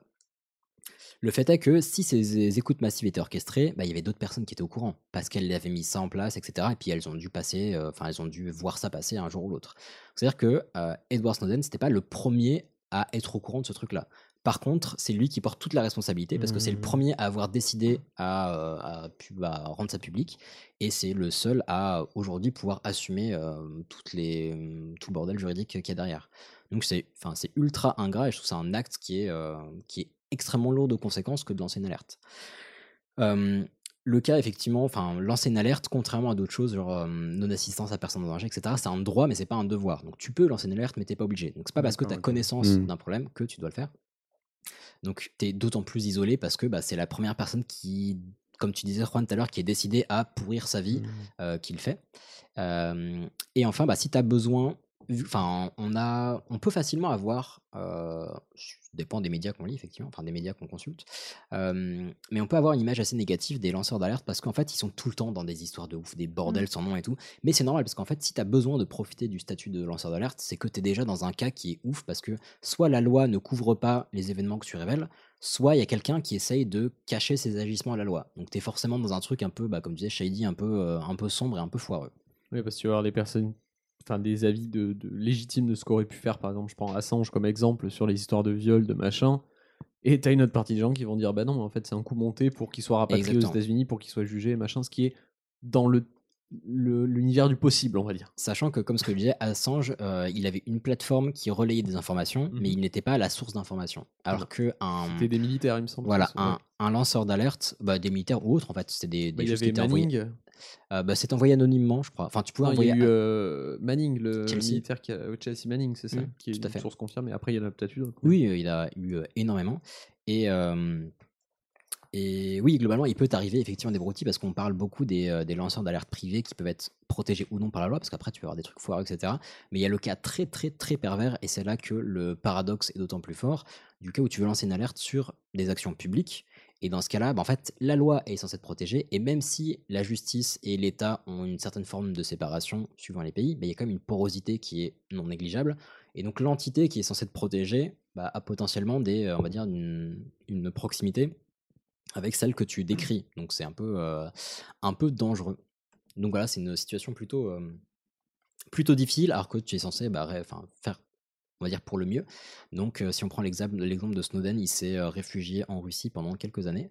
Et, Pas en euh, Suède Ah, possible Euh, aussi. euh, Suède, c'est pas Assange, justement Non, Non, et non, euh, en Suède, il faut surtout non, pas non, qu'il- il était, Assange, euh, faut surtout il- pas qu'il en il était dans le, l'ambassade du Honduras, euh, Ouais. Assange. Euh, Je me rappelle euh, Jamie, euh, non James Oliver, non John Ouais, Oliver. John, John qui Oliver, ouais, l'avait, il a- euh, interviewé. euh, Exactement. Sur, euh, bah, c'était à Moscou. Et donc, pour finir, j'ai quelques exemples de, euh, bah, de gros cas qui ont été révélés. J'en ai un peu parlé tout à l'heure. Donc, il y a le waterboarding à la CIA qui a été révélé par John Kiriakou. Oui, ça ressemble à Kirikou, effectivement. Mais John Kiriakou, il a fait un truc de ouf. Je passe dessus très très vite, mais le waterboarding, c'est quoi C'est de la simulation de noyade qui était utilisée Une planche pour. euh, penchée, un torchon, un ah, solo. oui. Voilà. Et c'était utilisé pour la technique d'interrogatoire et de torture. ce qu'on C'était veut dire. quand ça Euh, oh, J'ai pas, honte- j'ai pas la date, mais c'était il y a pas si longtemps. hein. Ah ouais Ouais, c'est enfin, c'est- c'est c'est- entre 2000 et 2010, non Ouais, c'est plus. Bah, le mec a purgé. Bah, du coup, ça a mal fini pour lui parce qu'il a purgé sa peine de prison euh, plutôt récemment. Ouais. Euh, ouais, alors qu'il avait deux gamines, le pauvre. Enfin, deux gamins, je crois. Euh, enfin, bref, il avait deux enfants et en fait, pour faire très très simple, Mmh. et, euh, il, y avait- il savait qu'il y avait des techniques d'interrogatoire qui étaient, on va appeler ça comme ça, mais très très poussées. Sauf que elles avaient, elles étaient censées avoir fait. Enfin, fait leurs preuves, donc il y avait des preuves qui avaient été avancées Ah. par la CIA, sauf qu'il a appris par certains rapports de- internes que euh, les enfin plutôt que d'avoir mettons euh, deux tentatives et avoir des résultats à la fin en fait ils avaient fait genre 15 20 tentatives et qu'ils avaient eu aucun aveu derrière donc il a décidé de révéler ça et au final il a perdu son procès et il a fini en Chaud. tôle voilà Oh la alors qu'il vache. avait raison parce que tout ce qu'il avançait était vrai mais on l'a Puis C'est attaqué inhumain aussi. on l'a attaqué pour mise en enfin mise en péril de la sûreté nationale Le truc, c'est que tous les lanceurs d'alerte qui sont les plus connus, c'est ceux qui sont le plus dans la merde parce que c'est ceux qui se sont mis en face de l'armée Oui. américaine, en fait. Ah tout ouais. simplement. Clairement. Alors là, du coup, c'est pas l'armée américaine, mais c'est le Mediator. On en parlait tout à Ouais. l'heure. C'est Irène Frachon qui a euh, mis en avant la hum, pas la toxicité, parce que je sais pas exactement comment ça marchait, mais le fait que Mediator c'est un médicament qui avait euh, bah, tué plus de 2000 personnes, si je dis pas de bêtises. Euh, donc euh, plutôt, euh, ça a fait un énorme, énorme bruit en France il y a quelques années. Il y a le cas de l'amiante où euh, il y a Mhm. différents cas. Le fait que Mhm. l'amiante soit dangereuse et aussi le fait qu'on en ait utilisé partout. Euh, Il y a Snowden, enfin plein de choses. Et pour finir, des petites recommandations. Je vous conseille le documentaire Citizen 4 qui Oui. est monstrueux, qui Laura. a reçu l'Oscar du meilleur film documentaire en 2015. Ah, et quand il est même. vraiment ultra bien foutu. Laura Poitras. Je vais faire la petite Ouais. histoire rapidement. En fait, Laura Poitras, c'est donc une réelle de documentaire assez euh, engagée et euh, qui a reçu en 2013 un mail anonyme signé Citizen 4. Et en fait, Citizen 4, c'était euh, Edward Snowden qui lui disait Rejoignez-moi dans mon hôtel à, je sais plus, c'était à Tokyo, je crois, ou un truc comme ça. Et euh, ils sont allés dans sa chambre d'hôtel et le documentaire, c'est en temps réel, en fait, ouf, euh, dans la chambre d'hôtel d'Edward Snowden dans laquelle il est planqué. Et euh, il raconte tout ce qu'il a fait, euh, comment il Et en c'est est. vraiment les premières images parce que c'est le, Incroyable, c'est le documentaire Guardian qui, incroyable. c'est le Guardian qui a révélé ses premiers euh, enfin qui a sorti les premiers papiers sur lui et les images sont ouf parce que t'as le journaliste qui le voit pour la première fois qui lui demande son prénom quoi donc t'as Edward Snowden qui lui dit bah voilà je m'appelle Edward euh, vous pouvez m'appeler Ed etc et c'est vraiment les tout premiers moments le documentaire est enfin très bien foutu c'est magnifique et tu tu vois enfin toute l'histoire euh, du début jusqu'à bah, le début de sa fuite entre guillemets parce qu'il a fait un peu de Je cavale conseille largement d'ailleurs le documentaire par rapport au film de fiction qui est sorti, qui est beaucoup moins intéressant. Ah oui, non, le documentaire en plus, il se regarde, enfin, il est aussi bien foutu qu'un film, il est génial. Et donc, comme je vous le disais, si j'ai sorti ce sujet maintenant, c'est parce que donc Sno- Snowden sort ses mémoires qui auront pour titre en France Mémoire vive, puisque ça sera traduit en français. Donc, Random Mémoire Access vive. Memories en anglais, j'imagine. euh, et ben j'hésite parce que je crois que c'était Memories, mais je sais pas s'ils l'ont passé en, euh, en RAM. Ce serait plus fun en RAM. Bah, ça serait rigolo. Mais voilà, ça sort le 17 septembre. Je vous encourage à l'acheter. En tout cas, personnellement, je le ferai et puis bah, je vous en parlerai. Mais euh, au moins, Citizen Force, c'est monstrueux. Et euh, regardez ça, c'est génial. Bisous. Eh bien, merci Voilà. beaucoup. hein. Et Snowden Très est sur intéressant. Twitter, donc envoyez-lui envoyez-lui pardon des bisous. parce que- euh, Fort bien. Je tiens à dire que t'as fait un sujet d'une durée euh, tout à fait respectable. Bah oui. J'ai fait de mon mieux. C'est bien. C'était pour la reprise. Dites-nous dans les commentaires si vous voulez, si vous voulez plus de sujets de cette longueur. j'ai speedé, j'ai speedé. Eh bien, c'est au tour de Camille. Ah. Toi, tu, tu n'aurais pas vu un petit chien euh, grand euh, comme ça Ou euh, comme ça Non, mais c'est des dingos Mais quel chien Un énorme chien rouge Je l'ai jamais vu comme ça Elle te rend ding ding ding quand elle a son poum poum chat. Très bien, magnifique. Bah voilà quoi. Y a-t-il Ai-je vraiment besoin de faire un sujet Allez, après ce salut. jingle C'était tellement bien résumé. Alors, les dingos. Alors les dingos, donc en effet, comme, euh, comme je vous le disais, j'étais en, en Australie très récemment où j'ai croisé tout un tas d'animaux euh, plus ou moins euh, charmants. Oui. Et sur une euh, jolie île euh, qui s'appelle euh, Fraser Island, eh ben, j'ai eu la chance d'apercevoir un dingo. Et euh, pour moi, le dingo, c'était un chien sauvage, en fait. euh, Enfin, je, pff, je m'intéressais t'avoue pas que du je sais tout, même euh, pas à ce que cet animal avant. euh, Entre chien et loup. C'est un chien voilà, oui, voilà, pour moi c'était juste un chien sauvage, mais c'est-à-dire un chien à la rigueur, si t'as un petit morceau de jambon en lui faisant. Il va venir. tu Ah, J'espère vois. que c'est mieux que ça, parce que sinon ton sujet va vraiment être. Je, je crois que t'as un problème avec le mot sauvage. Le principe de sauvage, c'est quand tu fais avec le jambon, généralement il vient pas. Oui, non, mais mais tu sais, par exemple, en Franche-Comté, si t'appelles un chevreuil, enfin, parfois. Oui. Avec un morceau de jambon, putain. Mais les jambons, ils leur sautent dessus, mais parents, vas-y, vas-y, après toi. Enfin, bref. Et, euh, et en fait, c'est un animal qui est archi mignon, mais qui. euh, et ça, je l'ai très vite compris en fait à la lecture des panneaux euh, qu'il y a un peu partout sur l'île. C'est une saloperie. C'est une putain de saloperie, exactement. C'est un animal assez badass. En même temps, il s'appelle Euh, le dingo, pas le câlin. Oui, c'est vrai. Donc, j'ai eu tout à fait envie de vous en parler. Donc, justement, est-ce que vous voyez un petit peu ce que c'est qu'un dingo C'est un genre de clébard. Voilà. C'est comme un, un peu comme un. C'est un le- chien Un hyène. shih tzu, un peu. C'est non, Un shih tzu. Non, un shiba. les chiens- Ah, je- oui, Un ça se shiba. rapproche plus. Un Shih Tzu, non. Non, c'est un- le truc féroce, plein de poils. c'est un- non, c'est un shiba du désert, un peu. C'est un clébard qui a la gale. Enfin, je sais Ouais, pas. eh, voilà. Non, c'est bah, non, c'est assez joli, c'est roux. Ouais. Euh, c'est euh, un peu plus petit qu'un berger allemand. Puis, c'est- je sais pas, on dirait un chocho avec des poils plus courts, en fait, moi, je trouve. C'est tout Oui. mignon, quoi. Horrible, l'anime. Entre le berger allemand et le chocho, genre. Non, mais c'est. Enfin, voilà, c'est euh, c'est plutôt choupi. Et d'ailleurs, euh, Chio, c'est de la mignonnerie. euh, Ah, là, une photo. absolue, Ah, oui Il est tellement beau Mais oui, c'est archi Oh mignon. non, il est voilà. trop mignon. Et puis c'est radiophonique. Ah, bah, c'est archi radiophonique. c'est ce que je me suis dit en imprimant cette Ah, photo. vous imaginez une petite boule de bonheur avec De la mignon- dégoulinure de de- la mignonnerie en plus. Oh voilà. là là, trop choupi. Et, euh, Arrête, et donc, il est j'arrive pas à me considéré concentrer. comme un, un animal euh, emblématique de l'Australie. Parce que d- d'ailleurs, sa deuxième appellation, je crois, c'est chi- chien sauvage d'Australie. Mais on en trouve aussi, d'ailleurs, euh, il faut le savoir, ça. en Thaïlande. Tu- on en trouve aussi en Thaïlande, en Malaisie, euh, aux Philippines, enfin, euh, mais que en Asie du Sud-Est. Ok. Voilà. Et essentiellement en Australie, mais euh, c'est un détail qui aura son importance par la suite, pas en Tasmanie, que euh, sur le continent australien. Hmm. Tadam. Voilà. Donc pour vous décrire euh, l'animal, il pèse entre 10 et 20 kilos selon l'animal. Il vit en moyenne 10 ans. Voilà. C'est le seul chien qui n'aboie pas. C'est- Il fait quoi Et il éternue. Ah, il a faim. voilà. Et d'ailleurs, en fait, moi, Attends, mais pour sonner l'alerte, ça doit être un peu chaud. quoi. entre eux, t'as toute la meute. Et euh, d'ailleurs, en fait, j'ai réalisé qu'en Australie, 'fin, c'est un pays qui est peuplé d'animaux dont j'ai du mal à imaginer le son, en fait. Tu sais, le, le dingo, du coup, Genre les migales. l'iguane, le kangourou, tu sais, ça fait quel... enfin, Ah, c'est voilà. vrai le koala, le possum, enfin, il- Le koala, c'est c'est marrant le bruit. ah, mais faudra que je me Ok. renseigne, j'ai hâte. Donc, euh, donc, Par du donc- principe que tous les animaux que tu sais pas ce que ça fait, ça fait Ah à peu près. Mais non, le koala, ça fait pas. Ah, Si. Oh mon dieu, j'ai hâte de googliser ça. Euh, donc voilà. Alors, petite précision, le dingo, en fait, ça n'a pas de rapport avec euh, la définition de. Enfin, t'es Dinguerie. complètement dingo. Il n'y a, y a aucun rapport entre les deux. Le, le mot t'es dingo, ça vient de dingue, qui vient de dangue, qui est la, La maladie, maladie. qui rend fou. Mhm. Charmant. Voilà. D-E-N-G-U-E. Dingue. Absolument. Euh, le, le- le mot dingo pour euh, l'animal, en fait, il vient d'un d'un nom aborigène, enfin qui lui aurait été donné par les aborigènes euh, de la région de Sydney. Voilà. Donc euh, vraiment pour le coup. Et qui voulait dire. euh, Dingo. ok, donc Oui, on est bah, sur. euh, bah, sur de la précision scientifique. euh, Mmh. Voilà. Euh, donc c'est l'un des plus vieux chiens du monde qui existe aujourd'hui. Non, mais c'est vrai, il faut le savoir. Voilà, étant donné que euh, il a probablement été inst- euh, introduit en Australie 3000 ans avant notre ère. Donc Ah ça oui. fait 5000 ans qu'il est en Australie. Il Ah. a été introduit par l'homme. En fait, de base, c'était un chien domestique. ok. Et ouais. Attends, un chien domestique qui a 3000 ans. De quoi C'est c'est un chien domestique d'il y a 3000 ans Oui. Ok. Enfin, de- il y a 5000 ans, du coup, 3000 ans avant notre 5000 ans. ère. Ah oui. Eh ouais. Ok. En gros, il aurait été ramené d'Indonésie par des marins. Hmm. Putain, Voilà. il devait être vénère. hein, parce que déjà, les chiens qui ont survécu au voyage, ils doivent être Ouais, costauds. hein. Mais du coup, euh, c'était voilà un chien, euh, tout ce qu'il y a de plus domestiqué. Mais euh, il a fait. euh, Alors qu'en Asie, il était mastiqué. Oh non Non Tu te rends compte qu'on n'avait pas de montage à faire jusqu'à maintenant Non Et toi, tu débarques avec ton racisme primaire. Ah. Ah bah, Non, Oh, je, je valide cette blague. Et euh, en fait, il est redevenu sauvage. Donc ça, c'est ce qu'on appelle le phénomène de marronnage. Je connaissais pas du tout. Ok. Donc euh, le, le marronnage, en fait, c'est voilà, c'est des animaux qui, au bout d'un moment, se disent yolo et retournent à l'état sauvage. loin- je me loin casse, de moi, leur- salut. Absolument. Donc c'est le cas. C'est le cas, par exemple, du pigeon. qui à la base est un animal d'élevage. et Bon, qui il a aujourd'hui- fait- il a fait la guerre, il s'est dit, aujourd'hui, moi, je me à- casse. À Paris, il est tout ce qui est plus sauvage, le pigeon. Mm. Voilà. Euh, et donc d'ailleurs, ce marronnage, en fait, il va poser un petit problème en Australie lorsque le dingo euh, redevient sauvage. Je vais vous donner un exemple concret. Est-ce que vous savez pourquoi le diable de Tasmanie s'appelle le diable de Tasmanie Parce qu'il fout le sbeul.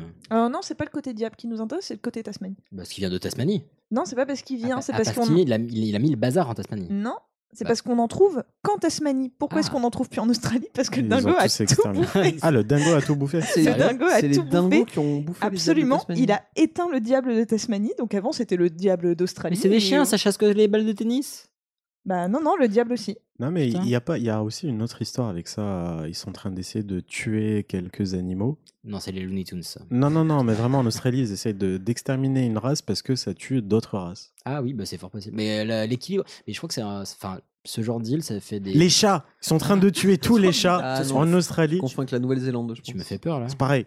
Non, mais Euh, oui, j'ai vu qu'en Australie, oui. effectivement, ils étaient en train de buter plein de chats là-bas. Oui, oui, ça, je suis d'accord. En fait, sur, Oui, les, oui. sur les îles, que ce soit l'Australie ou la Nouvelle-Zélande, le chat, c'est un prédateur ultime, en fait. Qui Bah, tue tous les, les oiseaux. euh, Bah, à mon avis, c'est pas un prédateur du dingo, hein, les gars. Tu mets deux dingos à Ah, pour Sydney et le pour problème, il est pour réglé, il le n'y a dingo, plus un Je sais chat. pas, mais le chat, c'est vraiment euh, quand tu vas en Nouvelle-Zélande, il y a quoi Il y a des moutons. euh, Enfin, voilà, il n'y a pas de Oui, non, prédateur mais, à oui, non, proprement mais je veux parler. dire, t'as déjà vu un chat déxinguer un mouton Ou Ça pourrait, un chat très énervé. Le tien, oui, mais. euh, Euh, en tout cas, je pense, je veux pas dire de conneries, mais je crois qu'on digresse. Oui, c'est Oui, c'est tout à fait. Donc du coup, euh, voilà, vous voyez, il a carrément éteint euh, le diable de Tasmanie en Australie, quoi. Donc il, il vit, euh, il vit en, en couple, en petite bande, hein, notre, euh, notre dingo. Il est jamais en très grosse meute. Et puis bah, pour vous raconter l'histoire de sa vie, en fait, c'est un petit peu chiant, quoi. Il a une vie assez pépouse, hein, qui est faite euh, de reproduction, de promenades sur la plage. Il vit pas très loin de la mer en général. Bah, enfin, il y en a dans les sauvage, terres, mais C'est euh, clairement voilà. comme ça que je vois ma, ma retraite. Écoute, promenade sur la plage, un peu de. de reproduction. Voilà. Voilà. De, du, il dort un petit peu dans Bon, les je- hautes herbes comme ça au soleil et il chasse, il se nourrit. Voilà. Bah, c'est cool ça, tu vas au C'est supermarché. ce qu'on appelle donc un animal. Et donc, on va justement parler un petit peu de ses habitudes euh, De alimentaires. reproduction. Non, non, non, alimentaire, bah, la reproduction, il n'y a pas grand chose à dire. euh, voilà, il se reproduit, quoi. Il sègue. Il fait l'amour en Euh, dinguette, voilà. Oui, voilà, tout à fait. et voilà. Euh, donc non, en fait, c'est l'un des prédateurs les plus euh, féroces d'Australie, hein, en concurrence directe avec euh, les requins et les crocodiles, et, Et les c'est chats. le plus grand prédateur terrestre d'Australie. Non. Le plus grand, en nombre ou en taille En dangerosité. Bah en... ouais, je pense que c'est en dangerosité, ouais, tout simplement. C'est vrai Bah, que la- en nombre aussi, ils sont, ils sont archi nombreux les dingos en Australie. hein. Il y en a plein. Mmh. Juste sur les petites îles où j'étais, euh, il paraît qu'il y en avait plus de 300. Ça Ah fait mais, ah, mais ça me dégoûte comme pays. Genre, il y a des araignées et tout. J'essaie d'imaginer tous les prédateurs mais qu'il y a, la- mais. Elle est en Mais- train de parler de petits chiens mignons. Mais ouais, j'allais dire en quoi ça te Qui est le dégoûte, premier- c'est super chaud. Qui est le quand même. premier prédateur terrestre Et donc, euh, donc bah, je vais pas vous surprendre très longtemps, hein, il est carnivore. hein. Donc euh, il bouffe tout le truc, il mange euh, les rongeurs, les oiseaux, mais également les kangourous, les dromadaires, les chevaux, les reptiles. Les dromadaires. Ouais. Oui, il y a aussi des dromadaires en Australie d'ailleurs. Mais, Donc euh, c'est la voilà. putain de hyène d'Australie. on est d'accord. Oui, mais c'est- c'est le ratel australien, moi, je trouve. hein, euh, voilà. Et donc, bien sûr, si la proie est un peu fat, euh, ils se mettent à plusieurs pour la chasser. Et comment est-ce qu'ils chassent Eh ben, en fait, euh, ils courent sur plusieurs kilomètres et puis bah, il épuise euh, tout simplement euh, l'animal. Il attend que l'animal devant vraiment lui le hyène, meure. quoi. Voilà, C'est- voilà, c'est des putains de meure. marathoniens. Exactement. Donc, il a une petite euh, vitesse qui est sympa. hein. En moyenne, quand il court, c'est 40 km/h. Et il peut monter à 65 km/h. Oh, calme Non, mais c'est une blague, sérieux Bah, apparemment, oui. C'est énorme. mais j'ai trouvé cette source-là sur plusieurs sites, donc au début ça m'a surpris, mais après je me suis dit ça m'a l'air quand même assez. euh, Non, mais c'est quand il prend sa Twingo, ça. Enfin, C'est moins rapide que le Concorde, mais bon. Bah, oui, c'est moins rapide que le Concorde. Voilà. Et euh, le dingo en Australie, en fait, il a vraiment une, une réputation de merde. Il n'est pas du tout aimé par les locaux, euh, étant donné qu'il a la réputation d'être un mangeur d'enfants. Oui, voilà. Ah, là, c'est la partie un peu moins fun. Donc, en fait, il suffit que vous googlisiez un de ces quatre euh, attaques dingo euh, et euh, vous allez trouver tout un tas d'articles, dont Rajoutez- certains rajoutez super mignon à la récents. Donc, ouais, il y en a plein, même des, des très récents, qui mentionnent des touristes euh, ou des locaux hein, blessés et voire même parfois tués par, euh, par des dingos. Euh, voilà. T'en as croisé Des dingos Ouais. Oui, j'en ai vu un. Sérieux Ouais, trop beau, trop beau, Il trop avait beau, l'air tellement gentil. mignon. Bah non, en fait, il marchait vers nous. Il- Alors il au nous a début, on mangé les était, jambes. On a couru. au début, on était un groupe, on n'était pas trop sûr. Et euh, non, non, mais en fait, euh, il y avait tout simplement euh, un truc sympa qui s'appelait un véhicule, qui fait que bah le dingo. il- Il a eu peur. Bah non, non, c'est pas ça. Ah c'est non, que il bah avait- il est resté derrière la vitre, quoi. Ah, Donc il- il pouvait euh, au pas bout vous d'un moment, croquer, il quoi. était, il était pas loin, mais il était trop beau. Il était haché avec sa petite queue qui faisait- Puis il nous regardait. Oh, bah, tiens, On a là, mangé- quatre autres. Voilà. Une boîte de Il conserve. était bien, posé ok. sur la plage et puis il nous a regardé au camion, c'est très beau. Donc, euh, donc oui, voilà, il y a plein de il y a plein de, de, de, de- de faits divers euh, d'attaques de dingos. Et d'ailleurs, en fait, le dingo, il est au cœur d'un énorme fait divers australien. Donc, en fait, en 1980, il y a une mère de famille qui est partie faire du camping avec sa famille et euh, qui a perdu son nourrisson de 9, de neuf semaines, je crois, sa fille. Quelque chose me dit qu'il l'a pas élevé. hein. Et euh, comment ça Bah, que c'est Le- pas un- Ah oui, non, c'est pas Mowgli, non. Ouais, non. Et, euh, et donc, elle, euh, quand elle est allée euh, faire sa déclaration à la police, elle a dit Bah, moi, écoutez, j'ai vu un dingo partir en fait quand j'ai commencé à chercher mon enfant. Et euh, je sais pas si le dingo avait mon enfant, mais elle, en fait, elle a été condamnée à perpétuité pour meurtre. sur Oh, sa Non, fille. Ah, c'est Si, si, horrible. si, si. Et, euh, et c'est quelques années plus tard qu'on va retrouver euh, des morceaux de, de vêtements du bébé juste à côté d'un terrier de dingo. Ouais, et c'est seulement euh, 32 ans, je crois, plus tard. Ouais, c'est ça, en 2012, donc 32 ans plus tard, que là, elle est acquittée. Et qu'il a été reconnu que euh, l'enfant avait été bouffé par un Oh, Donc dingo. là, c'est quoi. le moment où on est bien passé de trucs mignons à saloperie, quoi. Ouais, oui, oui, oui, là, c'est c'est officiellement une saloperie. Ils veulent pas bouffer des backpackers à la place Et euh, bah si, si, parce que justement, en mars, il y a une touriste française et son fils qui ont été euh, sur l'île où j'étais, qui ont été attaqués par une meute de dingos. Voilà. Ah, c'est horrible. Euh, Il y a, une, il y a une, une, une Australienne aussi qui a été ind- euh, attaquée pendant sa pause déjeuner par trois dingos. Voilà. Oh, bah, la peau- le Euh, détail, sale Il journée. y a eu euh, une attaque là, en avril, bah, toujours sur la même île, là où j'étais, euh, un bébé de 14 mois euh, qui s'est fait choper le bras par un dingo et tiré par un dingo, et le père est allé foutre une Tout mignon, tu branlée au, disais. au dingo. Voilà. Euh, D'ailleurs, c'est souvent les enfants, hein, les, les victimes. Et donc, pour éviter ces attaques, eh bien, il y a des chaleureux et des charmants panneaux qui sont euh, déposés- disposés comme ça un petit peu partout euh, sur l'île. Donc, euh, il y a écrit en gros euh, Be dingo safe. voilà. Soyez Be dingo dingo safe. safe. Ah, Voilà. ok. Et on a tout un tas de conseils. Donc ne mangez pas de sandwich à la viande sur l'île pour pas attirer les dingos. Voilà. Surveillez vos enfants et j'aime bien parce qu'ils précisent même les adolescents. Donc euh, voilà, les, Surtout les. eux aussi méritent de vivre. hein. Euh, et surtout, si un dingo vous attaque, moi j'adore. Le conseil qu'on vous donne, c'est défoncez-lui la tronche. Non. Si si si si, c'est vraiment euh, defend yourself aggressively. En même temps, ouais. c'est Et euh, pas de- Brigitte Bardot n'approuve pas du tout ce panneau, mais j'adore. Enfin, moi, j'avais jamais vu un panneau où on t'incite vraiment à désinguer la gueule d'un animal sauvage. C'est vrai que quoi. si, si t'essayes de le semer, c'est mal barré, quoi. Non, mais tu sais, en général, c'est restez calme, ne faites pas de mouvement Éternuer. brusque. ne lui tournez pas le dos. Là, c'est juste, tu lui maraves sa gueule et on n'en parle plus. Jetez-lui du poivre. Jetez-lui du poivre. Sortez votre pchit. Pchit. voilà.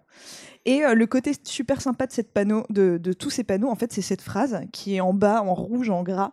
Euh, le dingo peut être plus proche que ce que vous croyez. Un dingo peut en cacher un autre. Donc autant vous dire que moi je guettais les lisières de forêt en marchant sur la plage, j'étais la bordel de merde. Voilà, donc euh, donc c'est super sympa. Et euh, il y avait quelques villages, euh, vraiment genre deux ou trois villages sur, euh, sur l'île. Et en fait, ces, ces villages euh, du coup qui sont en zone dingo, ils sont mais archi protégés. Donc c'est-à-dire qu'on construit un mur, euh, enfin mais pire que le truc euh, Israël-Palestine euh, tout autour du village, avec des Vraiment pire, portes. je suis sûr- Vraiment, Ah je oui, suis sûr non, que c'est mais pire. Vraiment. non mais. Sachant qu'en ce moment, euh, c'est pas la fête, le- enfin la, la fête, mais bon. Oh, bah, vas-y. ça fait un moment malheureusement que ce n'est pas la fête. C'est vrai. Et, euh, et donc avec des portes où il y a écrit en gros sur la porte, euh, si vous franchissez cette porte, refermez la putain de porte. Et pour les véhicules, en Terrain de fait, Cisjordanie, quoi. Qu'est-ce que c'est ça et, euh, et pour les, les véhicules, du coup, en fait, eh bien, euh, le véhicule roule sur une grille. Comme ça, bah, déjà, le dingo, il peut pas passer sur la grille. Et en plus de ça, par-dessus la grille, il y a Alors, vous des avez- câbles électriques, en fait, sur lesquels on roule.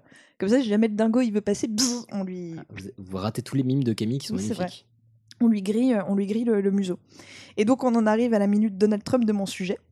Euh, Si on faisait Oh, un grand mur au-dessous de- autour de Sydney. Eh ben, c'est à peu près ça. Je voudrais vous parler de la grande barrière à dingo d'Australie. Oh non. Étant donné que. Alors, Est-ce qu'elle est En- va être payée par les dingos mais elle, elle existe déjà en fait.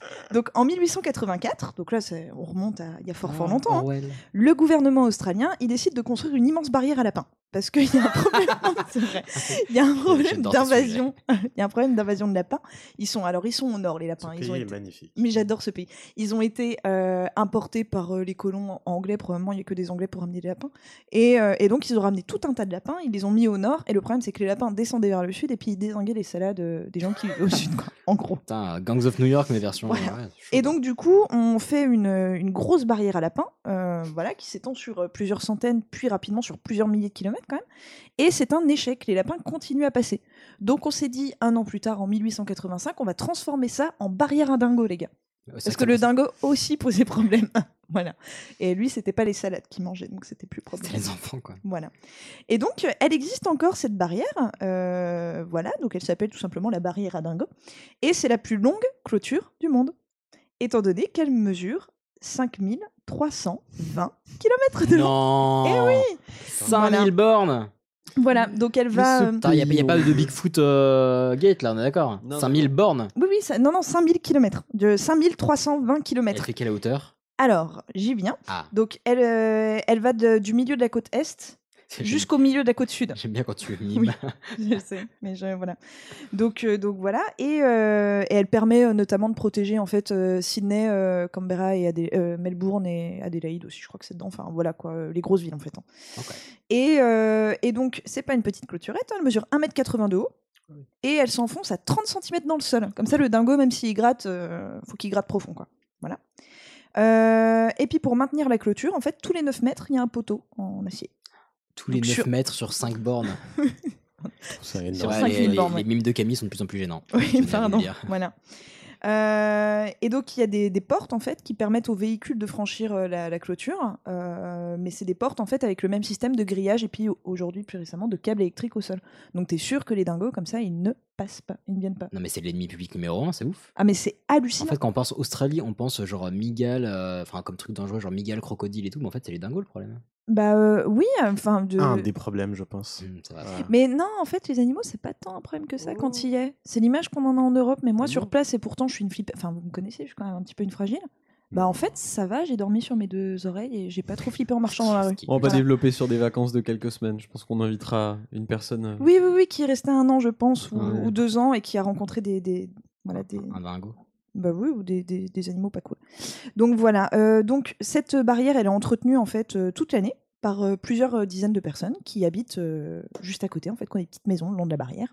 Et, donc, leur euh, taf, c'est euh, de s'occuper de Ah la. à l'année. Voilà, ils sont payés par le gouvernement pour entretenir euh, la barrière à dingo. Et cette barrière, euh, l'on- son entretien coûte un peu plus d'un million de dollars par an. Et c'est financé par une taxe annuelle. Pour Une barrière de 5000 bornes, Non, hein, c'est pas bah- si cher. hein. bah- mais en fait, si vous- Pour en parler à Vinci. Non, mais si vous regardez, c'est, euh, elle est pas en béton. hein. C'est, euh, c'est euh, du, du, c'est du Clôture à bâche. grillage. Non, mais c'est du grillage. C'est du grillage assez serré, mais c'est du grillage quoi. Donc euh, voilà, elle, euh, donc en fait c'est un genre euh, ouais, de taxe qui est prise dans la taxe d'habitation, en fait dans les taxes locales euh, sur les terres.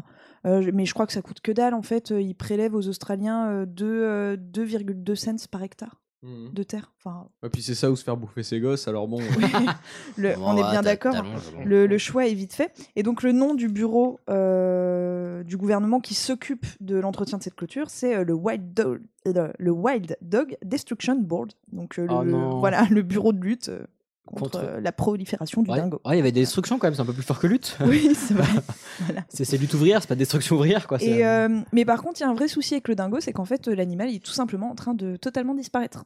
Ah bah oui, à force Bah, de lui d'une- marave sa gueule, oui. Voilà, d'une part parce qu'effectivement les locaux euh, lui maravent un petit peu la gueule avec euh, des systèmes de poison. Il y a également euh, de la chasse en fait au dingo qui, je crois, euh, je vous avoue que j'ai pas trop regardé, mais il me semble que Ouverte c'est toute l'année. c'est pas tout à fait légal, mais euh, ça fonctionne plutôt bien en Alors qu'ils sont off. si euh, choupinous. ouais, la- mais la peau de dingo, apparemment, c'est pas mal. Voilà, Ah. Tu peux faire des trucs sympas avec, paraît-il. Euh, mais je ne valide pas du tout. Et, euh, et euh, c'est su- le problème, en fait, c'est que 90% des dingos qu'on voit aujourd'hui en Australie sont croisés. C'est plus des. le- ouais, ils se reproduisent avec Ah, des j'ai- chiens. J'ai cru que t'allais faire une blague de Templier ou un truc comme ça. Je pensais pas à ça. Exactement. Ils marchent en direction de Jérusalem. Ils ont des rubis dans le sac. Mais non, non, en fait, ils se reproduisent bah, avec, euh, tu vois, admettons, t'as un berger allemand dans ton jardin, bah, t'as un dingo qui va venir et qui va se reproduire avec ton berger allemand dans ton jardin. Ouais, en donc fait. il a- il y a plus de. Enfin, c'est plus dur de trouver des races pures. Bah, il y, a- il y en a pas, euh, ouais, il y en a des pas lignées énormément. Alors, euh, je sais que euh, bah, là où il y a le plus d'attaques sur l'île de, de Fraser Island, bah, euh, là, ils sont euh, apparemment, ils sont quasiment tous purs parce que bah, c'est sur une île. Mm. Donc, euh, bon, bah, déjà, il n'y a pas de. Oui, à- à- à Puis moins que sans t'emmènes ton déconner, il chien doit y se faire avoir- ken et, euh, ouais. voilà, il doit y avoir 40 habitants sur l'île, donc à mon avis, ils n'ont pas de chien, c'est 40 habitants, et voilà, le problème est réglé.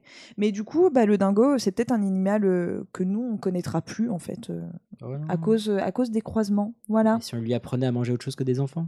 Bah non, mais il paraît qu'il y a eu des retentatives hein, de redomestiquer le dingo, mais que c'est un petit peu chaud patate. Ok, voilà.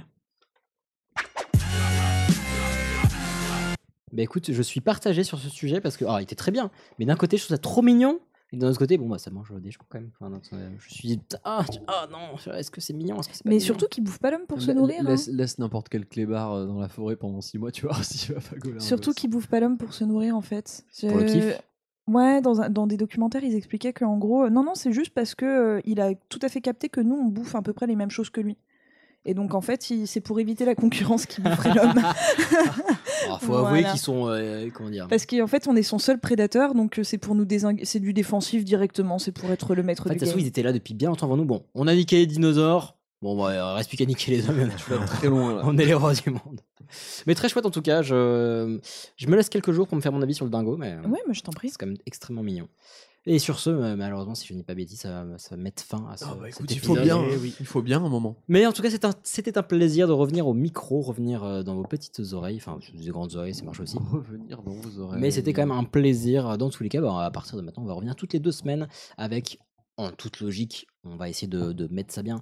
Mais pour les prochains épisodes, avoir des invités qui vont nous rejoindre, avoir, si tout va bien également, une petite annonce pour un événement qui arrivera d'ici la fin de l'année. Et puis, dans tous les cas, il y a aussi le Paris Podcast Festival qui va avoir lieu Ah oui, c'est dans pas longtemps, octobre. ça. Ouais, mi-octobre, euh, où bah, on y sera pour faire un tour, voir des gens, etc. Donc, si vous voulez nous croiser, ça sera l'occasion. Et il y a la saison du Mont d'Or là qui est en train de rouvrir. Non, mais- Ah oui aussi. Voilà, Ah, je si vous voulez vais- faire une raclette, n'hésitez pas. On a fait, on- écoutez, on a fait un, un Ask Us Anything, donc euh, euh, c'était demandez-nous ce que drôle. vous voulez sur drôle. Instagram. On essaiera d'en refaire de temps en temps si vous voulez. Voilà, il y en a qui nous ont demandé s'ils pouvaient être nos amis. On fait, bah, on veut toujours boire des bières. Nous, donc, si vous voulez- toujours Si vous voulez être nos copains, envoyez-nous du fromage et des bières. Voilà. De la cancoyote. Sur ce, on vous embrasse, on vous fait des bisous. Portez-vous bien, prenez soin de vous, prenez soin les uns des autres. Et puis, bah, on se retrouve dans deux semaines pour un nouvel épisode. À très bientôt. Des bisous. Bisous. Ciao, ciao. Bisous. Allez, salut. Donnez-nous 5 étoiles Maintenant. sur Oui, iTunes. Salut, ce qu'on fout.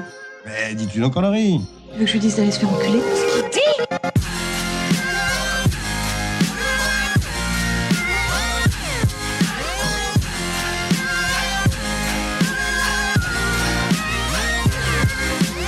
Vulgaire Je trouve ça vulgaire Oui, je trouve ça vulgaire.